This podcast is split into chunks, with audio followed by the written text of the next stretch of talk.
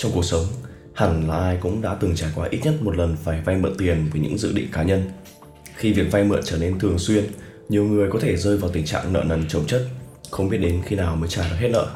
Vì vậy, nếu không biết cách trả nợ thông minh, bạn có thể sẽ phải nai lưng trả nợ đến tận lúc về hưu, thậm chí là còn có thể mang lại gánh nặng cho con cháu. Về cơ bản, việc đầu tiên bạn cần làm đó là lập ra một bản kế hoạch trả nợ cụ thể và phải bắt đầu càng sớm càng tốt.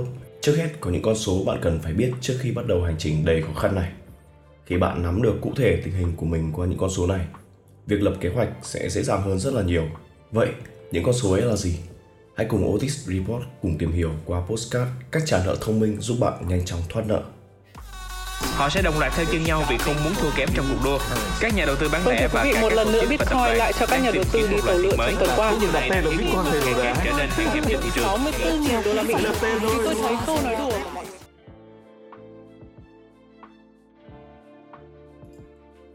Hẳn là không dễ dàng gì khi đối mặt với số tiền thực tế mà mình đang nợ. Bởi thì thông thường nếu có nhiều khoản nợ, đôi khi bạn chỉ có thể chú ý đến số tiền mà mình phải trả hàng tháng mà quên mất là tổng cộng nợ là bao nhiêu. Có thể khi tổng lại số nợ mà bạn phải trả sẽ làm bạn giật mình đấy. Chính vì không biết chính xác tình hình nợ nần của mình đang như thế nào nên bạn vẫn rất là thông thả, không quan tâm lắm đến việc trả nợ này. Tổng cộng lại số nợ có vai trò như một cú hích giúp bạn tỉnh táo lại và xác định việc mình cần tập trung ngay lúc này là trả nợ. Vì vậy, hãy liệt kê ra tất cả các khoản nợ của mình, bao gồm nợ tín dụng, nợ mua nhà, nợ mua xe, nợ ngân hàng, nợ cá nhân, vân vân. Liệt kê và tổng cộng lại khoản nợ của mình, bạn sẽ biết mình phải làm gì tiếp theo. Lãi suất của mỗi khoản nợ. Con số tiếp theo quan trọng không kém đó là lãi suất của từng khoản nợ. Hãy nhìn lại danh sách các khoản nợ mà bạn đã liệt kê trước đó, bổ sung thêm phần lãi của mỗi khoản nợ. Bạn sẽ nhìn ra những khoản nợ nào có thể trả sớm nhất. Bạn nên phân loại các khoản nợ dựa trên lãi suất thực tế. Sau khi đã sắp xếp các khoản nợ theo thứ tự nhất định dựa vào lãi suất, bạn có thể có hai hướng lựa chọn phải làm gì với chúng. Đầu tiên là ưu tiên trả từ những khoản nợ lãi suất cao trước. Thứ hai đó là ưu tiên trả những khoản nợ lãi suất thấp trước. Vậy trong trường hợp nào thì nên lựa chọn hướng nào? Tôi sẽ nói rõ hơn ở phần sau. Trước hết, bạn cần nắm rõ lãi suất của từng khoản nợ để tìm ra chiến lược phù hợp nhất cho mình. Sau hai con số quan trọng trên, tiếp theo bạn cần chú ý đến là khoản phải trả hàng tháng của từng khoản nợ. Bạn hãy bổ sung vào danh sách đã được sắp xếp theo những thứ tự như trên con số này. Đây cũng là một con số quan trọng giúp bạn xác định số tiền của mình phải chi cho mỗi tháng vào việc trả nợ, từ đó điều chỉnh kế hoạch chi tiêu cho phù hợp. Chi phí phải tiêu hàng tháng. Con số này có thể sẽ gây khó khăn cho bạn nếu như bạn không phải là người có thói quen ghi chép lại chi tiêu hàng tháng. Vì vậy, bạn có thể bắt đầu bằng việc tính toán những khoản chi tiêu cố định bắt buộc phải tiêu mỗi tháng như là tiền thuê nhà, tiền điện nước, tiền xăng xe, tiền điện thoại, vân vân.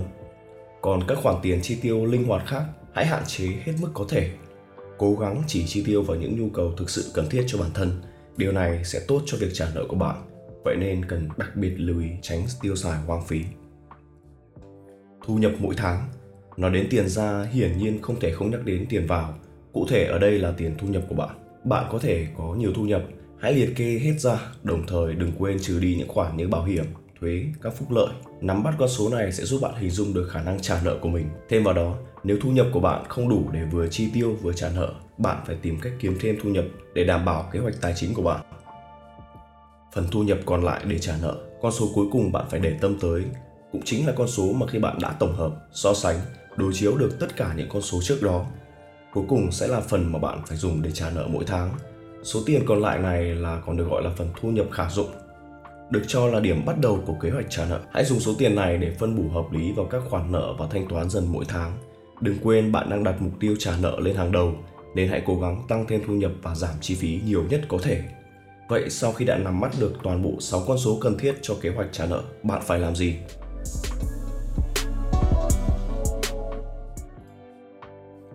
Ngay sau khi bạn đã có cho mình danh sách cụ thể những con số quan trọng về tài chính cá nhân của bạn, điều bạn cần làm là ngay lập tức lập cho mình một bản kế hoạch. Ok, và bây giờ chúng ta cùng đến với cách trả nợ thông minh để nhanh xóa nợ. Bước đầu tiên, hạn chế hoặc là ngừng tạo khoản nợ mới. Đương nhiên, việc này không hề dễ dàng gì bởi cuộc sống rất khó lường. Không biết chừng một ngày nào đó bạn lại hứng lên và mua một món đồ có giá trị làm tăng khoản nợ tín dụng. Việc này sẽ ảnh hưởng không tốt đến kế hoạch trả nợ của bạn. Vì thế, hãy kiềm chế bản thân bởi những nhu cầu vô bổ trước mắt hoặc nếu bạn cảm thấy mình có thể sẽ không còn làm chủ được bản thân, hãy thử nghĩ đến việc dùng một biện pháp mạnh hơn như là khóa hẳn thẻ tín dụng của mình lại chẳng hạn. Như vậy, bạn sẽ không phải lo lắng về việc mình sẽ vung tay xài quá chớ nữa. Bước thứ hai đó là sắp xếp các khoản nợ theo lãi suất. Như đã trình bày ở trên, sau khi đã nắm rõ được lãi suất từng khoản vay, bạn hãy phân loại chúng và sắp xếp theo một thứ tự nhất định. Với hai hướng mà tôi đã nói ở trên, bạn có thể cân nhắc với các lý do như sau.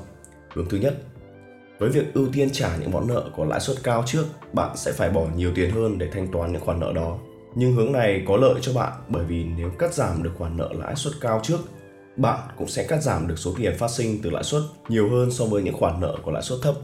Bên cạnh đó, bạn còn có thể giảm được áp lực từ những khoản phải trả vào hàng tháng tiếp theo sau đó. Hướng thứ hai, ngược lại, nếu như ưu tiên trả các khoản nợ có lãi suất thấp khác, bạn sẽ phải bỏ ít tiền ban đầu để trả nợ hơn. Mặc dù số tiền phải trả tổng thể sẽ có thể nhiều hơn bởi các khoản nợ có lãi suất cao vẫn còn tồn đọng sâu cùng, nhưng việc trả ít một sẽ làm tăng động lực trả nợ cho bạn. Lựa chọn là của bạn. Hãy suy nghĩ thật kỹ xem hướng nào phù hợp với mình hơn để kế hoạch trả nợ của bạn diễn ra suôn sẻ. Bước thứ ba đó là giảm bớt lãi suất của bạn. Một cách khá dễ dàng để trả nợ dù không quá nhiều nhưng cũng khá là đáng kể đó là chuyển dư nợ liên quan đến các khoản nợ tín dụng. Bạn nên tham khảo mức lãi suất ở các ngân hàng khác nhau để làm gì ư? Nếu như thẻ tín dụng ở ngân hàng bạn đang sử dụng có mức lãi suất chưa phải là thấp nhất, hãy chuyển sang sử dụng một ngân hàng khác có lãi suất thấp hơn. Bạn cũng nên sắp xếp lại các khoản nợ một lần nữa nếu có sự thay đổi để không ảnh hưởng lớn đến kế hoạch của mình. Bước 4 đó là lập kế hoạch chi tiêu. Bước này khá là quan trọng. Bạn hãy nhìn lại những con số mà bạn đã liệt kê trước đó, đặc biệt chú ý đến thu nhập và các khoản chi. Bây giờ, hãy sắp xếp các khoản chi tiêu theo thứ tự quan trọng giảm dần, sau đó nhìn vào những khoản chi sắp xếp ở cuối cùng và quyết định nên làm gì với chúng. Và bây giờ là bước quyết định. Quyết định chính là xem xét tính cần thiết để cân nhắc xem có thể cắt bỏ chúng trong những tháng tiếp theo cho đến khi trả hết nợ được không. Hãy cố gắng để sự chênh lệch giữa thu nhập và chi tiêu lớn nhất có thể. Bước 5. Lên thời gian biểu cho việc trả nợ. Dù là bạn lựa chọn hướng trả các khoản nợ lãi cao hay là lãi thấp trước thì cũng hãy lên một kế hoạch với khoảng thời gian cụ thể. Nên nhớ rằng bạn nên trả lần lượt từng khoản cho đến khi hoàn toàn trả hết nợ này thì mới tiếp tục trả đến các khoản nợ tiếp theo. Điều quan trọng ở đây là gì? Hãy tự nghiêm khắc với bản thân mình bằng cách tự phạt mình bằng một khoản phí mỗi khi không trả nợ đúng hạn. Việc này sẽ giúp bạn có động lực hơn, nhưng với điều kiện bạn phải thực sự nghiêm túc. Bước 6. Tự thưởng cho bản thân. Nghe thì có vẻ hơi thừa thãi nhưng không hề. Có phạt thì cũng nên có thưởng mới công bằng đúng không ạ? Tuy phải thực hiện một cách nghiêm túc nhưng quá khắt khe có lẽ sẽ khiến bạn phát nản. Vậy, giải pháp ở đây chính là nếu bạn cảm thấy mình đã thành công ở một mức độ nào đó khi thực hiện theo đúng bản kế hoạch, hãy tự quyết định một thời điểm thích hợp để thưởng cho bản thân mình. Về phần thưởng cũng là phần do bạn quyết định, nhưng hãy trong giới hạn, đừng vì một chút phân khích mà phá hỏng kế hoạch khi nó đang ở trên đà phát triển tốt. Bước 7. Tổng kết lại các khoản nợ. Một khi bạn đã trả hết được một khoản nợ thì bạn sẽ có thêm nhiều động lực để giải quyết hầu hết tất cả các khoản nợ còn lại. Hãy tổng kết lại mỗi khi bạn có một khoản nợ được trả hết và tiếp tục lên kế hoạch cho các khoản nợ tiếp theo. Cứ vậy, bạn sẽ nhanh chóng trả hết nợ nần và tiến gần hơn tới tự do tài chính. Lời kết Nghe đến đây thì hẳn bạn đã hình dung được phần nào mình đã cần phải làm gì rồi đúng không ạ? Bạn đã có phương pháp, quan trọng là cách bạn áp dụng vào thực tế sẽ như thế nào. Nên nhớ là bạn cần có một quyết tâm cao độ để có thể thực hiện theo bản kế hoạch mà mình đề ra.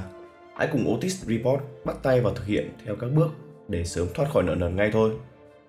Và đó cũng là toàn bộ nội dung postcard ngày hôm nay của chúng tôi. Xin chào và hẹn gặp lại tất cả các bạn trong những số postcard tiếp theo của Otis Report.